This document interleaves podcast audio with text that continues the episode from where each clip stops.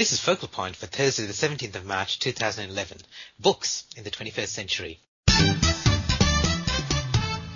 Welcome to Focal Point, the podcast that shows you how to tap into the power of the internet in your business and your life. Now it's over to your hosts, Chris Pudney and Gihan Pereira, for this week's edition. Hello, Chris. How are you? Well, thanks, Gihan. How are you? Oh, very well. Have you been doing lots of reading? Uh, I have. I've been reading our podcast notes, Gihan. good, good, because our podcast today is all about books and how the whole concept of reading has changed in the, the, modern internet world and not just talking about reading things like blog posts and articles and newspapers online, but specifically today we're going to be talking about how we read books. So just the old-fashioned concept of somebody writing a book and then different ways that we can read them. And I guess this was prompted by something that happened fairly recently in Australia's fairly big news story because it affected lots of people in the retail industry, which means it affected consumers, is that two big booksellers, who are actually both owned by the same group, Borders and Angus and Robertson in Australia, and also Whitcoulls in New Zealand, which is also owned by this Red Group, they went into voluntary administration. So basically, they they're almost broke, or at least they're trying to get out of a very dire situation as far as their business is concerned. And um, this was big news. It was big news. And when I did some research into it, I found that the within the industry, it seemed like it wasn't such a such a surprise, but certainly for most of us who weren't part of the publishing industry, it did come as big news, and it was you know, big, big news, uh, mainstream news for a couple of days. They talked about what impact this would have on other booksellers. They talked about what are the reasons that it happened. The people who had book vouchers, so the timing was particularly unfortunate because people who got book vouchers for Christmas, they were then told, so the administrator said, well, you can only uh, you can, if you redeem your book voucher, you have to pay cash on top of that as well. So if you had a $50 book voucher, then you had to buy $100 worth of books and pay the additional $50 yourself. And so that caused a bit of an outcry and upset among consumers as well. So the, there was a lot of discussion about actually what caused it. And the, the, the obvious place to point the finger is that the internet caused it, and people are now buying books online, and people are buying ebooks, and we, you know, we think that's that's partly true, but it seems that in this case, Borders and Angus and Robertson, there's the story seems to be bad financial management. So it was bad, bad business decisions that, that really led to that. However, obviously we think that the internet must have had some impact on the, the failure of these two groups. And so we thought we'd talk today about how the internet has changed the way that we read. So today we're going to talk about three ways that the impact that the internet has impacted on reading books. Firstly, how you get your hands on books in the first place, so buying them from an online, re- online retailer. And then more recently, there's been the rise in popularity of ebooks. And also, we'll briefly mention audiobooks, which are another kind of electronic book, except rather than being based on text, uh, they're books that are recited, they're audio, as the name suggests. And as Gihan mentioned at the start, we're just focusing on books. There's all kinds of other ways of reading online, things like blogs, e-zines, mailing lists, and this podcast in particular. So let's start talking, Chris, about buying books. And um, you know, both you and I are avid readers, and we've we've always bought books, and most of the time we've just gone to bookshops and bought them from there. But in 1995, Amazon Com opened up its bookstore, and I remember at the time it was um, making making huge losses at the time, and so it took a while for it to go into profit. But it became really popular, and books really were among the first goods to be sold online. And I remember going to a conference in, I think it must have been 1997, 1998, where there was a futurist speaking, and he was talking about the power of the internet, and he said, you know, what's the biggest product that's being sold on the internet? Books, and of course everyone laughed. But now that it really is, it's a big business, and you can buy printed printed books online. And Amazon.com, of course, is the one that everyone knows about. And there are other options as well, both within Australia and international. And most most bookshops, most physical bookshops do have some sort of online presence. But if you look at well, we talked about the two that have gone down the down the gurgler, but Dymocks, which is still around, Dymocks has a website, but I don't think it's that great. It's got a shopping cart you can order from there, but it's not really taking advantage of what online can do for you. So it seems to be more of a token effort. Where there are other places like Fishpond, fishpond.com.au is one that I stumbled across about a year ago, and that is an Australian or maybe New Zealand based uh, online bookshop, and it's got a great great catalog of books. They they really take advantage of some of the online features, so you can tell them what books you're interested in, and it'll they'll email you when there are specials. They do email specials from time to time.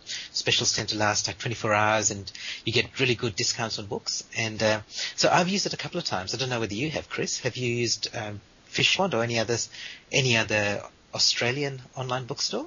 Yeah, I've even used um, I think, um, as well as another one called Booktopia, which also seems to be uh, a purely online effort. They don't have any storefronts; they're just an online retailer.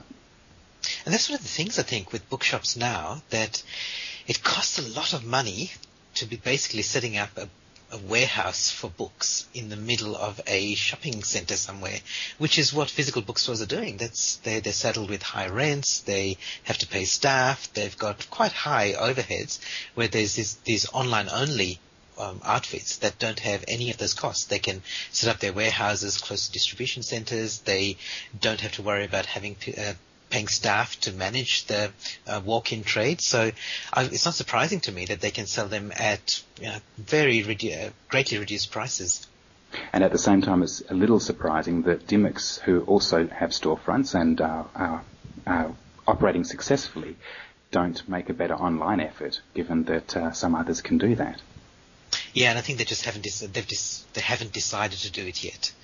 They they think that they're they're going to be safe with their Dymocks storefronts. Uh, I think that's what it comes down to.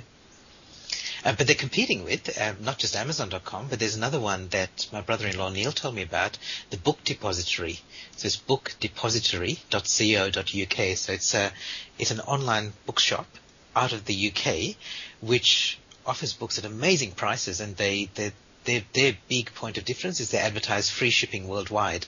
So you buy the book, and that, of course that's one of the biggest disadvantages when you buy online uh, from an international supplier or even from a local supplier, you have to pay postage. But the book depository gets around that by saying, no, free shipping. And actually, there's a bit of a controversy about that recently where someone discovered that what they would do was they would check where the customer was from based on their computer's IP address and adjust the price so that you might pay a little bit more if you're from Australia as opposed to somebody locally in the UK, uh, local in the UK. However, even allowing for that slightly dodgy tactic, it still turns out that buying from the book depository is significantly cheaper than walking into a Dymocks store and buying it buying it at full Australian retail. Yeah, and even sites like Amazon.com, if you go there and are charged fairly hefty shipping, you can still sometimes get the book cheaper than you can get it over the counter in Western Australia or Australia wide. Yep, exactly.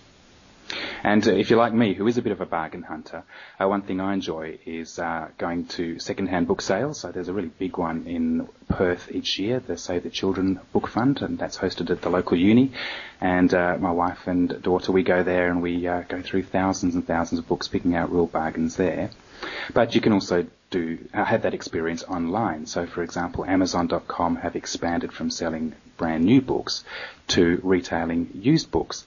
Uh, and essentially what they have is a marketplace where professional and, and not necessarily professional, but anyone who has second-hand books that they want to sell can set up a shop front within the Amazon.com website. And I've often, I bought quite a few uh, books secondhand through Amazon.com and .co.uk, and they are really, they're, they're bargains. As I said, I'm a bargain hunter, and some of the secondhand offerings are particularly good value, and the books themselves are in really good condition as well. Even though they're second hand, uh, they're still in good nick, and the retailers, uh, the, the second hand retailers, indicate uh, what condition their books are in, and many of them are like new. Uh, but there are also other uh, websites that are devoted purely to second-hand retailing of books online. Uh, one of the first ones I came across a while ago was Alibris, and there's also abebooks.com, which is also uh, an enormous retailer of second-hand bookshops. And again, what they are is a shop front for many, many second-hand retailers of books and other products as well. Alibris have expanded to computer games and uh, music as well. Yeah, and I've used ABE books quite a bit. I, again, I came across this about, I guess, about five years ago, and it's ABE is the Advanced Book Exchange, and there's a number of second-hand booksellers who have ganged up or ganged together, and they're just offering them through this ABE book site, which is a great aggregator. So instead of everyone having to set up their own website and get traffic to it, they all put their catalogs up onto the ABE Books website, and then anybody's interested in in buying books, buying second-hand books, we just go to the site, we search for the title, it tells us where the book's available, so we can narrow it down by country, by price range, by shipping time, by condition, as you mentioned, Chris. So you can say that you only want a book in as new condition, or you don't mind if it's slightly spoiled or slightly soiled. And it just does an advanced search and shows you all the books that match. And it's again, again, you can get some really good bargains there. Not not only within Australia as well. I've found that sometimes uh, I, I can get the book cheaper from the US or the UK including shipping, than buying it secondhand from an Australian retailer. And I guess that just reflects the fact that books are expensive in Australia. Absolutely. And somewhere else that um, you can buy pretty much anything new or used is eBay. Uh, there's a huge section of their catalogue that's devoted to people retailing new and used books online. Um, and if you're an individual who has books that you want to get rid of, well, you can go down to a physical bookstore or book exchange. But rather than going to Libris or Amazon or ABE Books, which tends to be dominated by professional booksellers, uh, an alternative is to use eBay. If you've only got a handful of books, then it's probably easier just to use an eBay account if you have one and sell them through that channel rather than uh, the bigger online second-hand booksellers. And just to just to reinforce your point, Chris, about the fact that small booksellers do this just as just as much as big booksellers can, that there was a local bookstore, second-hand bookstore down here in where I live in Leederville in Perth, and Katie, the book owner, she was uh, the, the bookshop owner, she was using both ABE books and eBay, and interestingly, like she said to me that she would put a lot of her catalog on ABE books. Um, she was selective, so she didn't put every book that she had because there's some that were like novels that would just have a very high turnover in the shop itself, but there were other some selected books that she'd put on ABE books, and the very specialized books that she thought that were uh, rare or particularly in particularly good condition or in high demand that she could get a higher price for, she'd put them on eBay. I thought that was quite useful for me as a customer to know as well, that if I'm looking at ABE books, that's great for general books, and if I'm looking on eBay, I might actually end up if I'm willing to buy the book and I'm willing to pay the price for it, I might be able to find it on eBay and not find it anywhere else. Cool. Well, what are the benefits of shopping online? I actually quite enjoy going to bricks and mortar bookstores and just uh, browsing the uh, browsing the bookshelves and also going to book sales as well. But one of the great advantages of shopping online is the convenience. You don't have to leave your house to uh, go and shop online, or you can even use your smartphone or or tablet computer there's no having to drive anywhere or find parking or uh, rub shoulders with the great unwashed at your local bookstore. You can do it from the convenience of your living room.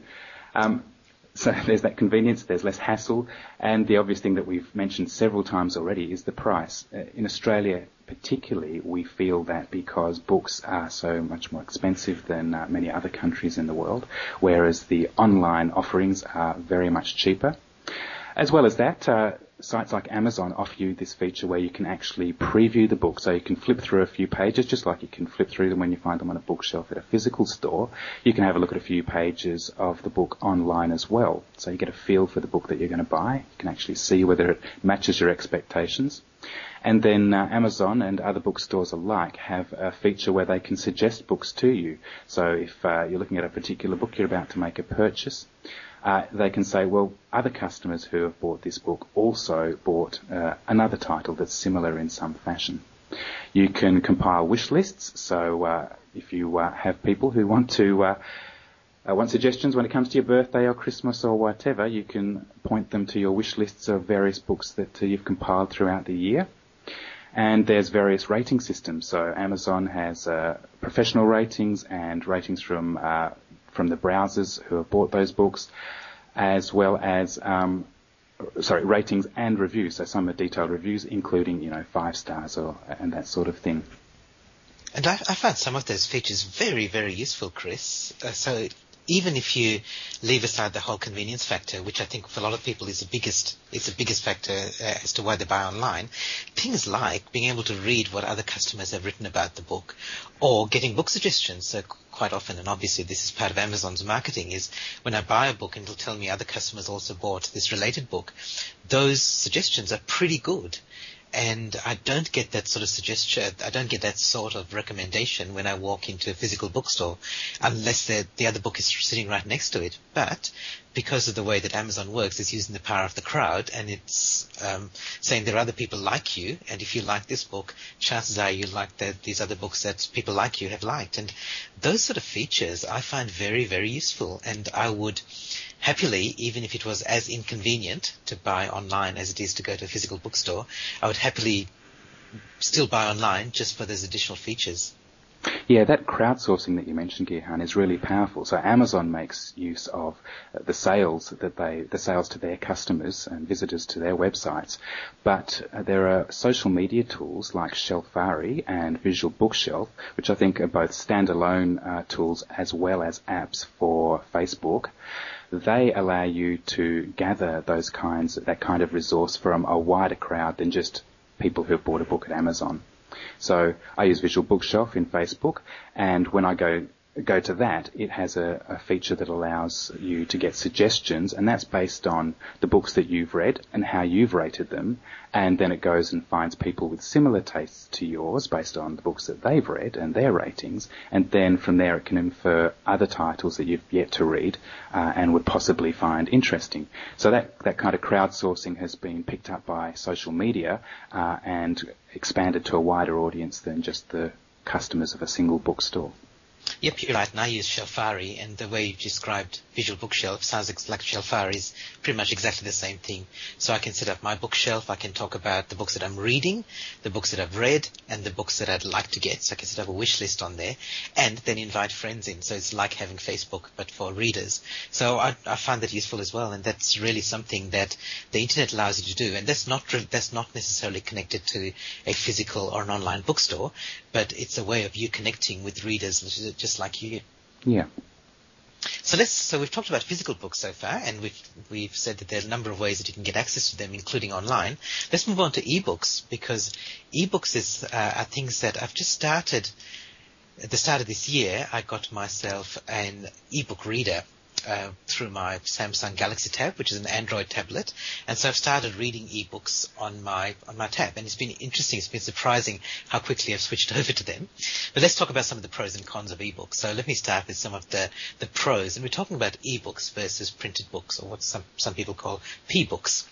So they're obviously lighter and more portable because you can have a, a thousand books uh, on your little tablet computer, so handheld. Uh, they can be more text, even though most of the ebooks that I've seen so far tend to be just electronic form of the exact same text that you'd get in a printed book. But you can get ebooks which have video embedded, which have diagrams that, that move, you can have animation in there. So it, we will see, I think, coming up in the future that the whole concept of just words on a page and words and pictures on a page is going to be a little bit outdated and there will be a lot more rich media in books. The other really interesting thing about ebooks, uh, if you're using a service like, say, the Amazon Kindle, is you can see what other readers are doing. So I don't know whether you're the sort of person who spoils their books, Chris, by marking them up with highlighters and little notes in the margin. I was brought up not to, so I don't, but I know lots of people do.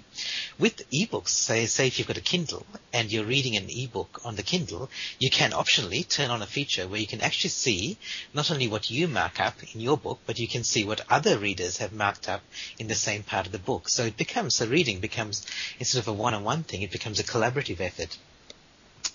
The other big advantage of ebooks is the price. So I find that I can buy an ebook. So the sort of business ebooks that I buy on Amazon on through my Kindle are about ten dollars each, uh, ten dollars US, which is about ten dollars Australian now, and that would compare to uh, at least $20 if I was buying the, the physical book, and certainly $20 if I was buying through Amazon, if I count the shipping as well. So it's not only cheaper, but you just get it delivered instantly as well. I just one click, I buy it, and it's downloaded directly to my e-reader, and it's there five minutes later. So, so there are a lot of advantages to reading ebooks.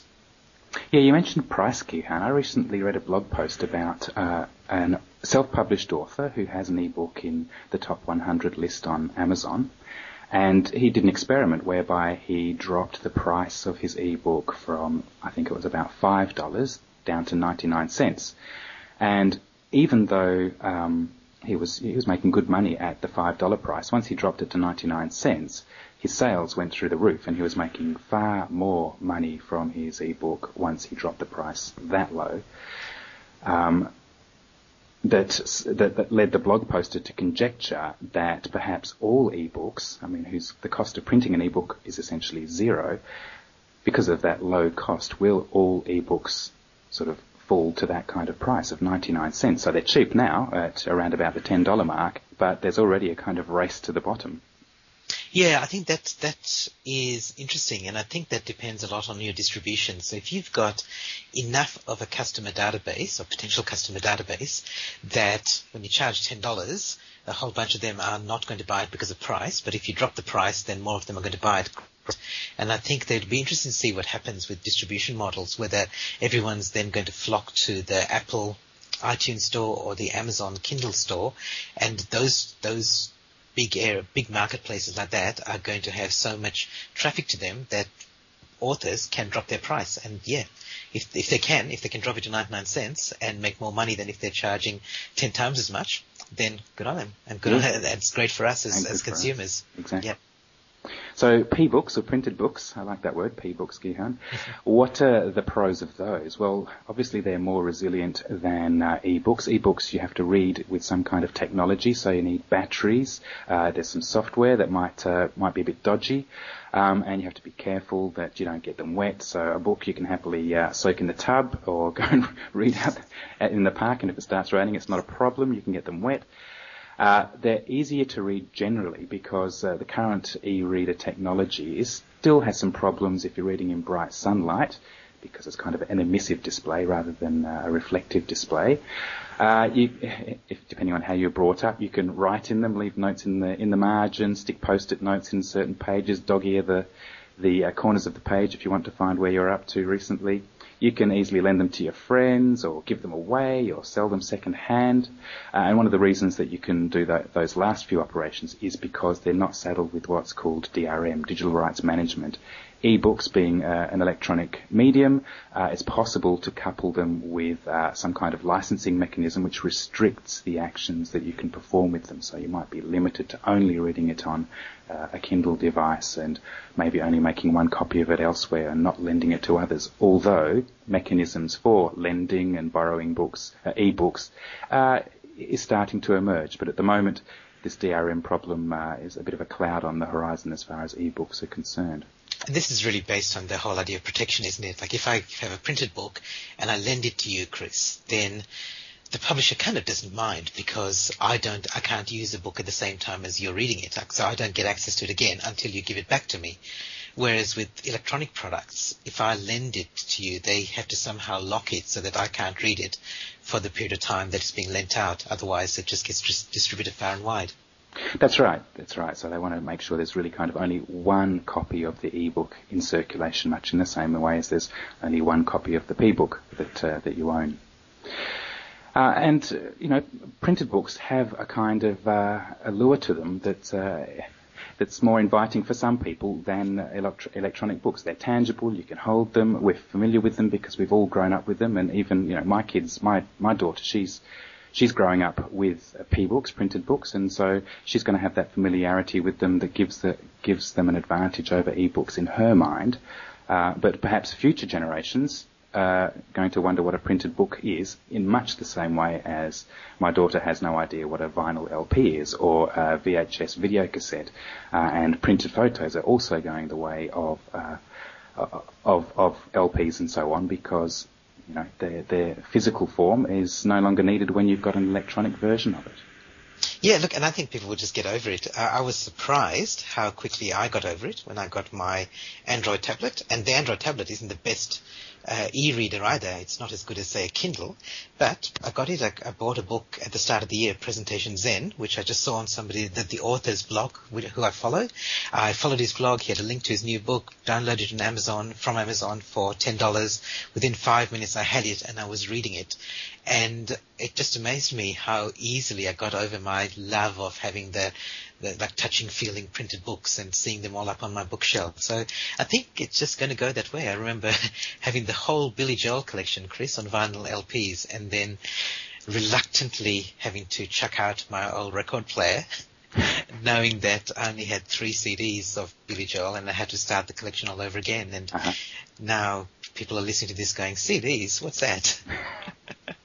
so yeah, look, I think I think we'll get over it. I think you're right. I think there's going to be, you know, a generation's worth of people who still don't get over it, but beyond that, well, that might be when uh, things like books and CDs become niche products that are hard to find and very expensive as a consequence. Yep, and look, and I think even say your daughter Lauren and my niece Abby and my nephew Riley, they're all kind of roughly the same age, and they at the mo- at the stage now, all three of them, where they're loving reading, so they will they know what printed books are, but they will be in, the next couple of years just as familiar with reading ebooks on iPads and Android tablets and Kindles as they will with taking out a printed book from the library. Exactly. And by the time they get to uni, they probably will have, uh, as part of their curriculum, uh, something prescribed to them, some kind of e-reader, because there was uh, news recently that St George's College, Uni Melbourne, uh, recommended that all of their staff and students be given an, an iPad, I think it was, was recommended, rather than having to lug about textbooks, that all their texts be given to them as e-books. Yep, yep. And there are a lot of schools now which already have a, a mandated um, laptop for each, each student, and I'm pretty sure that's soon going to change to an iPad for each student. Yeah. For, there are pros and cons to that, which we won't talk about here, but yep, it's definitely going to become the reading tool of the of the future. Well, ebooks are going to be the reading uh, medium of the future. Yeah. So how do we get our hands on ebooks? Well, Amazon, uh, one of the leaders here, they've got the, the Kindle app, the Kindle um, reader, and a bookstore to go with those devices and applications. So they're selling tons of ebooks. I think they're outselling their printed books as well. And Apple's iTunes store also offers uh, their format for ebooks. I think Barnes and Noble also have uh, ebooks online, and there are lots of smaller retails of retailers online of ebooks as well. So there are plenty of sources for ebooks, including uh, a huge repository of free ebooks from stuff that literature that is no longer covered by copyright. Yeah, and look, we've been talking all, all we've been talking about the whole the, the modern version of an ebook, the modern format of ebooks, but we shouldn't forget that there's still the humble PDF file, which is the way that we used to create ebooks way back in the 20th century, and uh, that's still valid. And there's there's still lots of people producing ebooks in PDF format. You can go to their websites, download them free, or pay for them, and you can read them on the the spectrum of e-readers that are available now. So they're we've mentioned a couple of times Amazon's got a Kindle, which is their own device, and so you, if you're a publisher, you have to convert your ebooks into that format, into a special Kindle format. But there are there are what's the word I'm looking for, Chris? A, a wide standard. Broad It's- standard, perhaps? Yes, it's not a proprietary standard. There's an, a format called EPUB, which is an um, like MP3. It's not owned by any particular organization. So EPUB seems to be the standard at the moment for ebook publishing or PDF. And you can read EPUB books or PDF books on your Kindle. Barnes and Noble has a device called the Nook.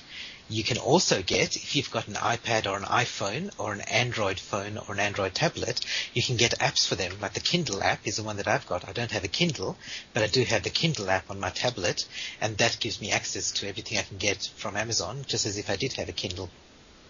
And it's, it's also able to read the other formats that you've mentioned, EPUB and so forth. That's right. That's right. So that's one of the big advantages if you've got something that even a Kindle will allow you to read PDFs. I think you might still have to go through a little, like you email it to Amazon and it emails you back the converted version, but still you can read ebooks now in a lot of different ways. And that's one of the reasons they've become so popular now. It's not because there's uh, more of them. That's one reason. But because consumers, normal consumers, can get a simple e-reader device that they go out and buy at a bookshop and use that to read ebooks. And in the past, it wasn't as easy as that. If you had a laptop, you could read ebooks on your laptop. But even then, you had to be carrying your laptop around with you and you had to turn it on and power it up and run, it'll run out of batteries. Whereas now you've got the iPad which lasts, the batteries will last for a day. The Android tablets are almost as good. There's a Kindle which apparently the batteries last for a month without recharging. So they've suddenly become a very convenient tool for reading what people only used to be able to read in print. Okay. So I guess the, the one last thing, and we'll just mention this in passing because it is a slightly different way of reading books now, and it's reading them as audiobooks. And there has been for a while this whole idea of this audiobook culture. And I remember, Chris, uh, even when my when my grandmother was alive, and she was she was an avid reader, and she had a service where she could get books read uh, she could get audiobooks because her eyesight was failing. So at first she was reading the, the large print books and then the audiobook versions were available. And that used to be only for specialized needs like that. But now there are sites like audible.com which recognize that people are busy, they don't have time to dedicate to do single tasking reading, and they're quite happy to listen to audiobooks, which are sometimes read by the authors or otherwise read by you know, skilled readers. So, and some people swear by them. They love the idea of being able to listen to books and get the same sort of experience as if they were reading them themselves.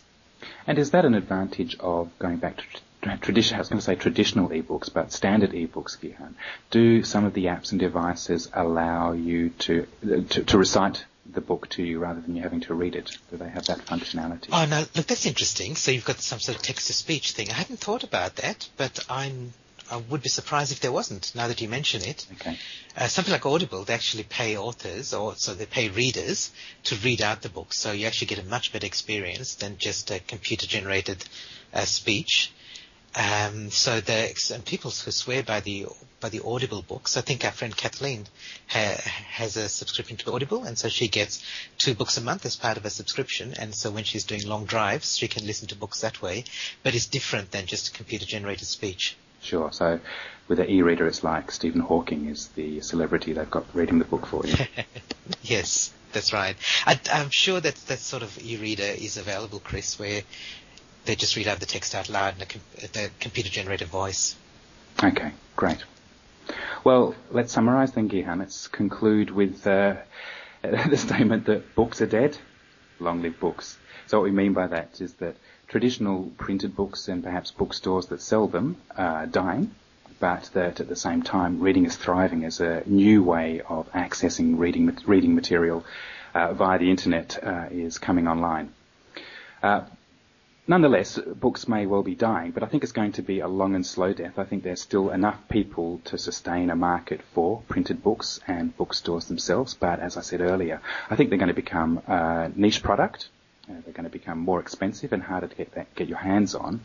But uh, fear not, there are so many cool ways of accessing reading material online that are much cheaper, uh, easy to read. You can get so much more material as a consequence. Um, so I think we've got a bright future for reading. I think we do, and I guess our message is that it's not either or.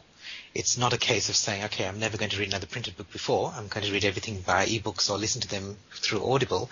It's just a case of and. You've now got more options. So there are books that I've, I'm just standing here now looking at my bookshelf and I've got a pile of books that I'm waiting to read and these are printed books. And at the same time, I also am downloading ebooks and reading them on my on my Android tablet. And I don't listen to books on by audio, but I listen to tons and tons of podcasts on by audio. So I'm using all three mediums, so all three media, and it's not a case of getting rid of one. It's just a case of adding more options. Great. Well, it's been good co- talking to you, Gihan. I'll have another one of these in a month or so. We will. Thanks very much, Chris. Speak to you then. Bye for now.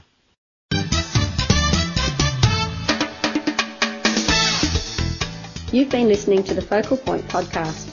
You can find us on the web at www.focalpointpodcast.com. Subscribe to the podcast, listen to our past episodes, or leave us your comments or questions. We look forward to having you back next time.